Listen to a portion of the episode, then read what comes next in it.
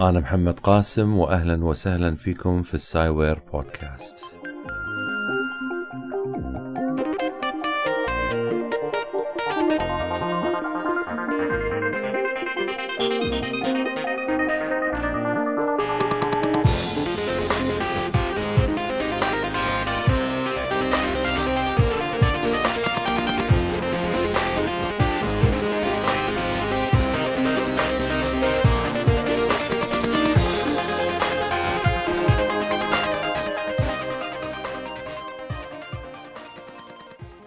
أهلا وسهلا فيكم في السايبر بودكاست لقد طال انتظار هذه الحلقة بعد أن قدمت حلقتين قديمتين عن المغالطات في الجدل المنطقي وكان لهما صدى إيجابي نعود مرة أخرى مع حلقة جديدة تساهم في نشر الوعي في النقاش أو الوعي في الجدل.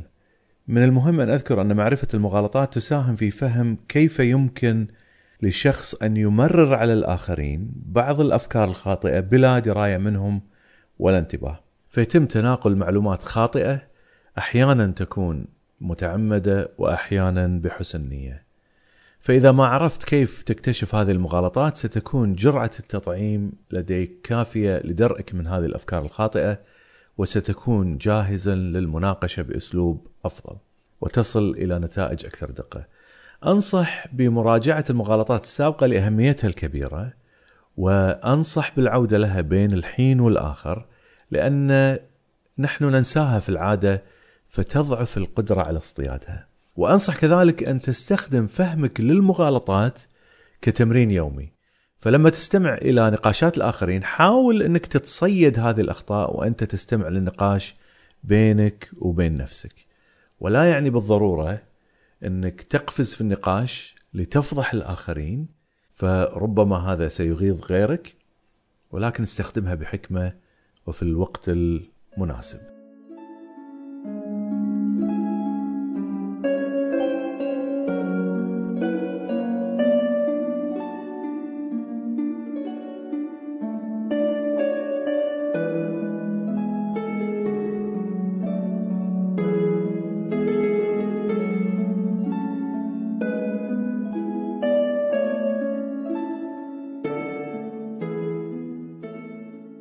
اولا أتحدث معاكم عن مغالطة التوسل بالسلطة أو المرجعية. Argument from authority.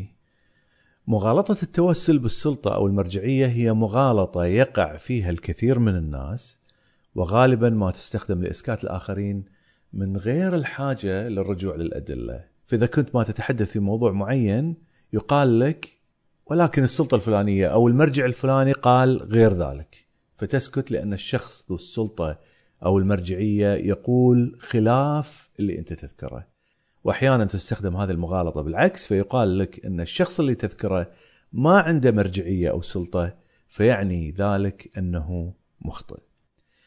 الحين مهم جدا أن أنوه عن نقطة وهو أن كلمة السلطة أو المرجعية لا أعني بهما المصطلحات الدارجة في مجتمعاتنا فقط لا أقصد بالسلطة هنا سلطة البلد أو نفوذ الدولة فقط ولا أقصد في المرجعية المرجعية الدينية فقط بل الكلمتان شاملتان لأي شخص عنده سلطة أو مرجعية. فمن الممكن أن يكون شخص مثل عالم عالم تجريبي مثلا أو نجم في التمثيل أو رجل دين أو سياسة أو ممكن يكون محطة تلفزيونية مثل سي إن إن أو ديسكفري مثلا.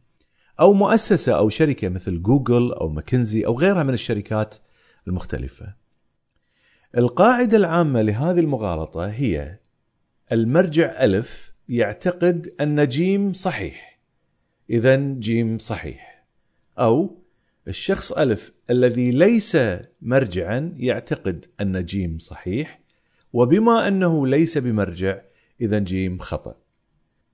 شن هل تعلمين يا طبقة أن الفيتامين سي إن أخذ بجرعات عالية يقضي على السرطان؟ طبقة غير معقول هل هناك دليل علمي على ذلك؟ مرض السرطان أنواع متعددة فكيف للفيتامين سي أن يقضي عليها؟ لا أستطيع أن أصدق هذا الكلام من غير دراسات علمية. شن هل تعلمين من قال هذا الكلام؟ طبقة من؟ شن أنه العالم الكبير لاينس بولينغ وهو الحائز على جائزتي النوبل واحدة في الكيمياء والثانية في السلام. لابد أن ما قاله صحيح. هذا النقاش اللي دار بين شن وطبقة مقتبس من معلومات حقيقية. لاينس بولينغ كان عالم كبير جدا وحاز على جائزتي نوبل ويعد من كبار علماء الكيمياء وهو من أهم العلماء في القرن العشرين. ادعى بقوة تأثير الفيتامينات على صحة الجسم. ذكر أن الفيتامين سي إن أخذ بجرعات كبيرة بإمكانه أنه يشفي السرطان. لكن هناك لغط كبير على الموضوع والدراسات لم تصل إلى الحد اللي تثبت أو تنفي صحة تأثير الفيتامين سي على السرطان. وانتقد الكثير من العلماء ما ذكره لاينس بولينج بتصريحه وخصوصا أنه غير مختص بالسرطان. okay قد لا نعلم صحة أو خطأ لاينس ولكن الفكرة الأساسية ليست إن كان ما ادعاه صحيحا أو خاطئا. الفكرة الأساسية أنه لا يمكن تأكيد صحة ما قاله لاينس لمجرد أنه حائز على جائزتي نوبل.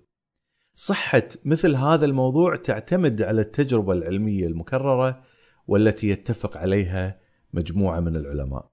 أو مثلا لما تفتح القنوات التلفزيونية وتجد أن ممثل يمسك بفرشة أسنان وبعد أن ينتهي من غسيل أضراسه ترى بريق لامع يومض من ضرسه ناصع البياض.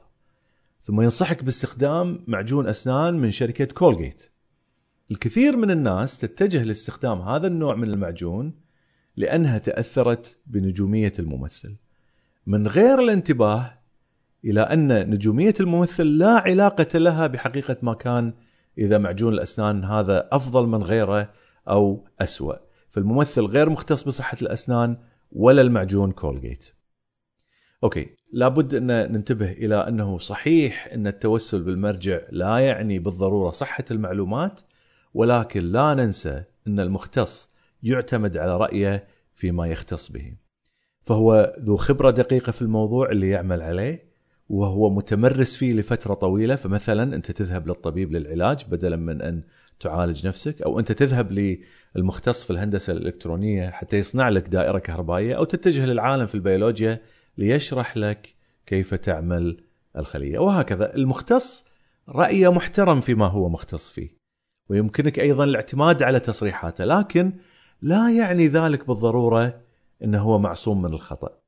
القصد الأساسي من مغالطة التوسل بالسلطة أو المرجعية هو أن تدعي أن الرأي صحيح لمجرد صدورة من مرجع إن لم يكن مختص بذلك العلم، فبذلك أنت تستخدم سلطته الشخصية لإثبات صحة مبدأ معين. المشكلة أنه قد يكون ذلك المرجع مخطئ لأنه غير متخصص في المعلومات اللي ذكرها وكذلك قد يكون مخطئ أيضا عموما لأنه إنسان غير غير معصوم وصحة المعلومة يجب أن تكون صحيحة بغض النظر عن المدعي وإن كانت صحيحة فلا تحتاج لأن تعتمد على سلطة الشخص أو المرجعية لتثبيتها. إذا هذه المغالطة الأولى في هذه الحلقة.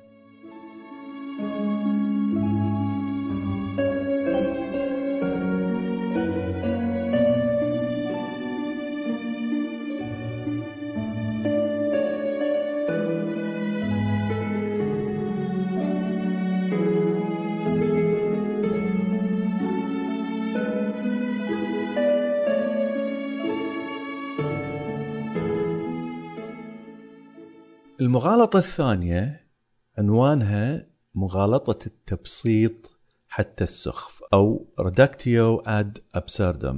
التبسيط حتى السخف أو الاستحالة هي قاعدة منطقية صحيحة وإن استخدمت بالشكل الصحيح يمكن أن تفند معلومات خاطئة. لكن المشكلة تحدث لما يكون هناك استخدام خاطئ وشعبي لها. ماذا تعني هذه المغالطة؟ أنها تعني تحويل الجدلية المنطقية إلى نتيجة سخيفة أو مستحيلة بتبسيطها بحيث تثبت أن الجدلية خاطئة. خل خلينا ناخذ مثال بسيط على الاستخدام الصحيح ثم ننتقل للاستخدام الخاطئ لها. شن لقد صنعت روبوت يستطيع أن يهزم أي منافس له في مصارعة الروبوتات. طبقة هل يعقل ذلك يا شن؟ شن بالتأكيد فالروبوت صنعته بدقة متناهية ومن مواد غير قابلة للكسر والطاقة التي تغذي الروبوت طاقة طويلة الأمد. وهو ذكي جدا. وهناك تفاصيل دقيقة أخرى تقنية سرية لا أريد أن أكشف عنها. ولكن من المؤكد أنه سيفوز على أي روبوت على الإطلاق. طبقة. لو أن ما تقوله صحيح وأن روبوتك رابح بأي حال من الأحوال فذلك يعني أن لو صنعنا اثنان طبق الأصل منهما لما استطاع أي روبوت آخر أن يغلبهما. ولو أن ذلك صحيحا فذلك يعني أنه لو أن الروبوتين المتطابقين تباريا معا في مباراة فإما أن يتعادلا وهذا يعني أن جدلك خاطئ لأن روبوتك لم يغلب وإذا تغلب أحدهما على الآخر فذلك يعني أن أحد أحدهما خسر وأنت تدعي أن روبوتك حتما سيفوز. وبما أن كلاهما متطابقان فيعني ذلك أن روبوتك يمكن التغلب عليه. هذه الطريقة في تهشيم الجدل اللي طرحتها طبقة إنما يعتمد على منطق التبسيط حتى الاستحالة. فما قامت به طبقة هو طرح مناقض للجدل المنطقي بحيث أصبح شيء مستحيل الحدوث. فلا يمكن للروبوت أن يغلب آخر مطابق له لأن أي خسارة لأي من الطرفين هو نقض للمبدأ اللي طرحه شن. اختزلت الطبقة الجدلية إلى تناقض فربحت النقاش وهذا يعد تحليل منطقي لا اعتراض عليه. نحن نستخدم هذا الأسلوب في حياتنا اليومية وكثيرا ما نستخدمه بطريقة ساخرة. طبعا هو أسلوب مؤثر وقوي جدا من غير أن نحس به ولكن المشكلة أن الكثير من الاستخدامات الشعبية لا ترتقي إلى النقد الفلسفي المنطقي حتى وإن كانت تكسر حجج الطرف الآخر وتستخف بارائه وتضحك الناس منه ثم تسكته. حينما تحول القاعدة الفلسفية إلى سخرية وتهمل كل الأدلة حينها تصبح مغالطة. لنأخذ مثال على هذا النوع. شن أنا لا أعتقد بنظرية التطور. طبقة لماذا؟ شن لأنها لو كانت صحيحة لرأيت السمكة تتطور إلى سحلية أو السحلية إلى قرد أو القرد إلى إنسان، لكني على مدى عمري كله لم أرى هذا الشيء يحدث أمامي. شنو المشكلة في مثل هذا التحليل لشن؟ شن لم يكترث لأي دليل أو إثبات على نظرية التطور وألغاها بافتراض كيفية عمل مختلفة عن النظرية ففند طريقته هو بالتفكير عن النظرية وليس النظرية ذاتها فنظرية التطور لا تفترض أن الحيوانات تنتقل من فصيلة إلى فصيلة خلال أعوام قليلة ولا تفترض النظرية أن السمكة تتحول إلى سحلية ولا السحلية إلى قرد ولا القرد إلى إنسان. هنا قام شن بافتراض ما لم يكن موجود إلا في مخيلته وقام بتبسيطه واختزاله ثم سخر من مبدأ التطور. الطريقة هذه مؤثرة ومن يستمع لشن ربما يعتقد أنه منطقي وصحيح ولكن اللي قام به ليس إلا مغالطة وقد تدرج هذه المغالطة أيضا تحت باب رجل القش حيث أن شن ما هاجم النظرية ذاتها بل اخترع تصور خاص عن النظرية اللي هو رجل القش ثم هاجم التصور موهما طبقة بأنه هاجم النظرية. حتى يصحح شن من طريقة التبسيط عليه أن يعمل من خلال الفرضيات اللي تقوم عليها مبادئ التطور ثم يبسطها ثم يبين التناقض. وبعد ذلك يفند النظرية.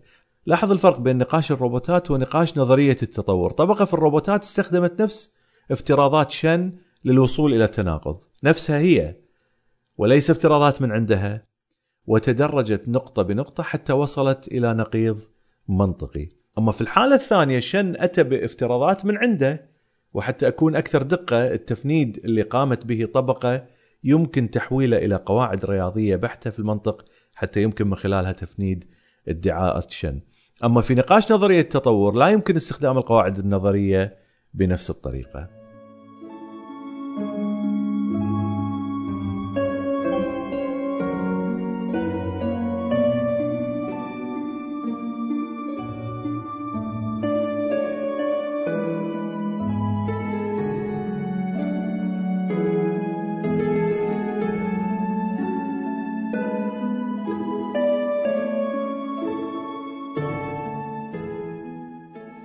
الآن نأتي إلى آخر مغالطة وهي مغالطة البرهان من الجهل argument from ignorance.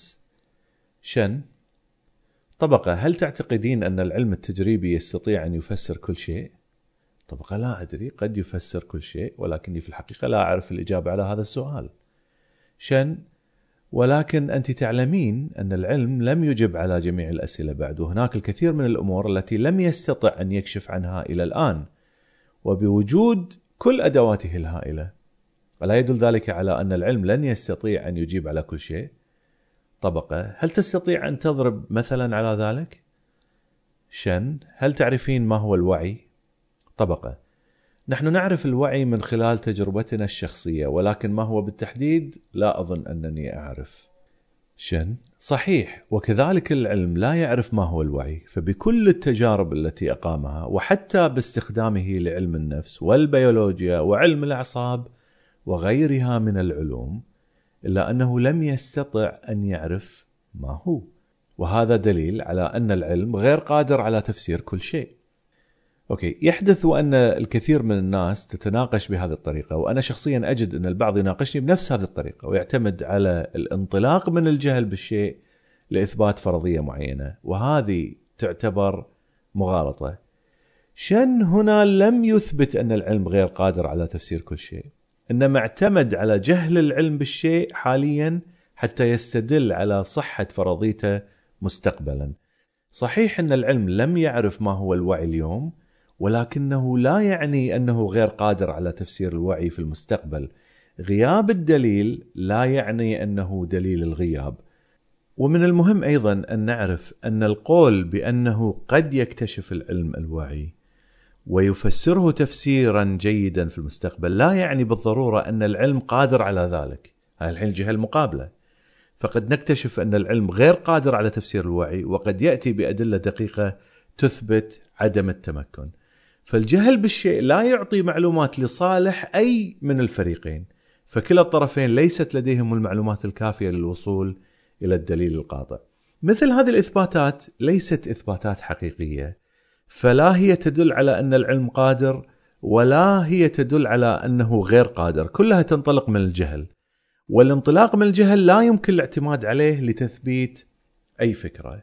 انتبه من الأسئلة المستقبلية كلها ملغومة ولا تدل على شيء. لكن ليس لأحد أن يجيب بدقة متناهية على الأسئلة المستقبلية والكل يعتمد على الماضي لإضفاء تصوره عن المستقبل. فأنا من الممكن أن أقول أننا لم نكن نعرف وأصبحنا بفضل العلم عارفين والبعض قد يستنجد في الماضي ليقول أن بعض العلماء كانوا يعتقدون أنهم شارفوا على الوصول إلى الحقائق النهائية وإذا بهم يكتشفون أن الحقائق بئر عميق. كيف لنا أن نعرف؟ السبيل الوحيد لذلك هو أن لا نتوقف عن المحاولة وأن لا ندعي أن الدليل موجود باستخدام الجهل. طبقة هل تستطيع أن تثبت أنه لا توجد أسماك في الطبقة العليا من الغلاف الجوي؟ شن العلماء صعدوا إلى الفضاء الخارجي ومروا بالطبقة العليا ولم يجدوا أي أسماك هناك. طبقة ولكن هل بحثوا في كل سنتيمتر مكعب في الغلاف الجوي حتى استدلوا على عدم وجودها؟ شن؟ لا طبعا. طبقة بما أنهم لم يثبتوا بالدليل القاطع أن الأسماك لا تسبح في الطبقة العليا من الغلاف الجوي إذا الأسماك موجودة هناك. لاحظ أن هناك أمران آخران في هذا النقاش وهما مرتبطان بمغالطة البرهان من الجهل. فبالإضافة لكون نجهل بعدم وجود الدليل لأن العلماء ما مشطوا السماء شبر شبر نقلت طبقة ثقل الإثبات على شن بدل من أن تتحمل العبء هي بنفسها فهي فهي اللي ادعت بوجود الأسماك وهي المسؤولة عن إثبات وجودها هناك. فحينما تتناقش مع شخص انتبه من نقل الثقل عليك. إذا ادعى أحدهم فرضية معينة انتبه من أنه يجعلك أنت تثبت خلاف ما يدعيه لأنه سيستخدم مغالطة الجهل في النهاية. الشيء الآخر وهو أن الدليل على عدم وجود أسماك في الغلاف الجوي لا يأتي بالضرورة من عدم رؤيتنا لها في الأجواء. فتركيز الاستدلال على طريقة واحدة قد لا يفي بالغرض. فمثلا من الممكن الاستدلال ببيولوجيا الأسماك اللي لا تستطيع أن تتنفس خارج الماء لفترات طويلة مثلا. أو من الممكن أن نقول أن أجسامها ليست بالخفة الكافية حتى تتعلق في السماء وقد يكون أن الطبقة فعلا رأت أسماكا في الجو أثناء وجود إعصار جرفها من الماء فالتبس عليها الأمر فاعتقدت أن الأسماك تطير وتتساقط من السماء. إذا حينما تناقش أحد حاول أن تفكر في طرق أخرى لتفادي الانحشار في زاوية واحدة. مثل هذه الأمور أحيانا تحدث لما يذكر لي البعض تطابق أحلامهم مع الواقع مثلا. أتذكر أني كنت جالس في ديوانية وذكر شخص أنه حلم عدة مرات بوفاة أشخاص من أقربائه وإذا بهم يتوفون بعد عدة أيام. فيقول لي مثلا أن الحلم فعلا يتحقق وهذا دليل على هذا الشيء. ولما أصر على أن التزامن لا يعني التسبب أو الارتباط فحلم الشخص بوفاة القريب لا يعني أن الأحلام أتت له لتنبئه بالوفاة. يقول لي هل تستطيع أن تخبرني بالسبب إذن؟ لماذا حدث وأن توفي عدة أشخاص بعد أن حلمت بهم؟ بطبيعة الحال أنا أقول أنا ما أعرف الإجابة على ذلك. ليست لدي المعلومات الكافية حتى أجيب على الموضوع. فتؤخذ إجابتي مباشرة على أنها تعني أن الأحلام أتت لتنبئه بوفاة أقربائه لأني لم أستطع أن أثبت عكس ذلك. كذلك تذكر أحد الأصدقاء قال لي أن الكثير من الأحيان يحدث وأنه يفكر في شيء وإذا بهذا الشيء يتحقق فمثلا كان يفكر وهو جالس في مطعم آه، بأحد أصدقائه وإذا بالصديق يأتي ويسلم عليه طبعا مصادفة أو يعني فجأة. وقد حدثت له مثل هذه الأفكار عدة مرات. فافترض أن مثل هذه الأمور تحدث لأن الحدث أو قدرته على التنبؤ تأتي بغتة تأتي فجاءة وتعطيه هذا الحدث. ولما أقول له أنه قد يكون هناك تفسير آخر لتزامن مثل هذه الأحداث يقول لي حاول أن تفسرها تفضل. طبيعة الحال حينما لا تحدث هذه التجربة الشخصية أمامي أنا حتى أراها بنفسي وبتجرد لا أستطيع أن أجيب على مثل هذا السؤال. وإذا لم أعرف الإجابة ينطلق الصديق من جهلي بالمعلومات للاستدلال بصحة مزاعمه. مغالطة كبيرة جدا وخصوصا أن هناك عدة احتمالات لحدوث مثل هذه الأحداث. ولم ينتبه لها صديقي، مثلا انتباه صديقي للحدث اللي تحقق وترك باقي الأحداث التي لم تتحقق فمثلا قد يفكر أنه يحلم في الأصدقاء أو يفكر فيهم مثلا بين الحين والآخر ولكن لما يرى أو يتوفى من يفكر فيه أو يحلم فيه يتأثر جدا في الموضوع. فيتذكر هذا الحدث ولا يتذكر كل المرات اللي لم يتحقق أو لم تتحقق أفكاره. وهذه مغالطة الانحياز التأكيدي والانتقائية. التجارب الشخصية عادة ما تكون غير منضبطة فلا يمكن تمييزها من العشوائية. فمثلا لو انه في كل مرة يفكر أو يحلم في شخص وينتظر حتى يرى لمدة محددة طبعا إن كان هذا الشخص يظهر أمامه أو يموت يسجل عدد المرات اللي ظهر أو لم يظهر أمامه أو مات أو لم يمت الشخص اللي فكر أو حلم فيه.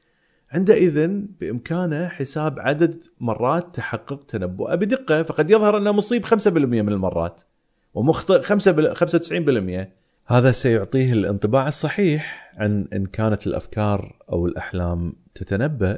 أيضا قد يكون وأن ذاكرته قد تأثرت وهو لا يتذكر الحدث تماما.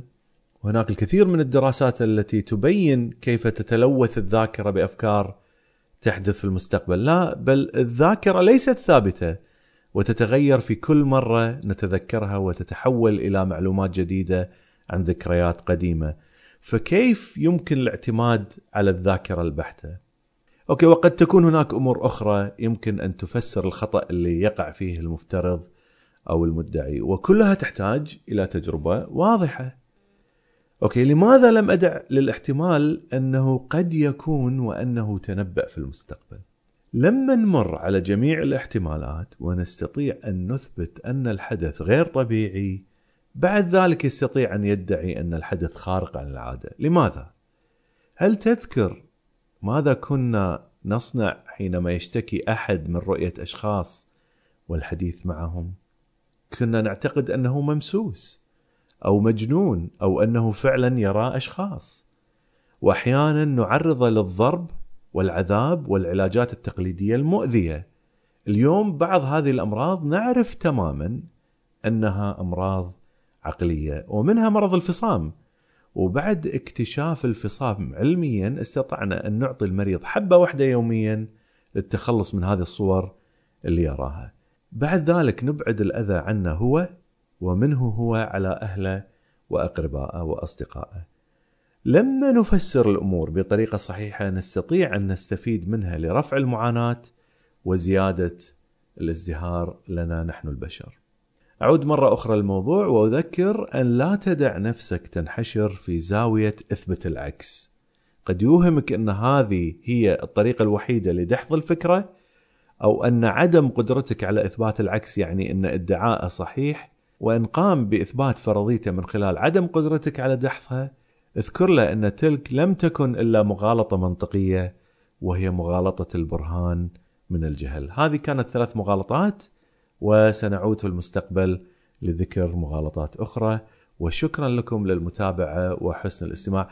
أذكركم أن للاستماع للبودكاست هناك عدة برامج منها برنامج ال Sciware تستطيع أن تنزله من ال App Store بس اكتب كلمة Sciware وتستطيع أن تنزل البرنامج وتستمع للحلقات كلها.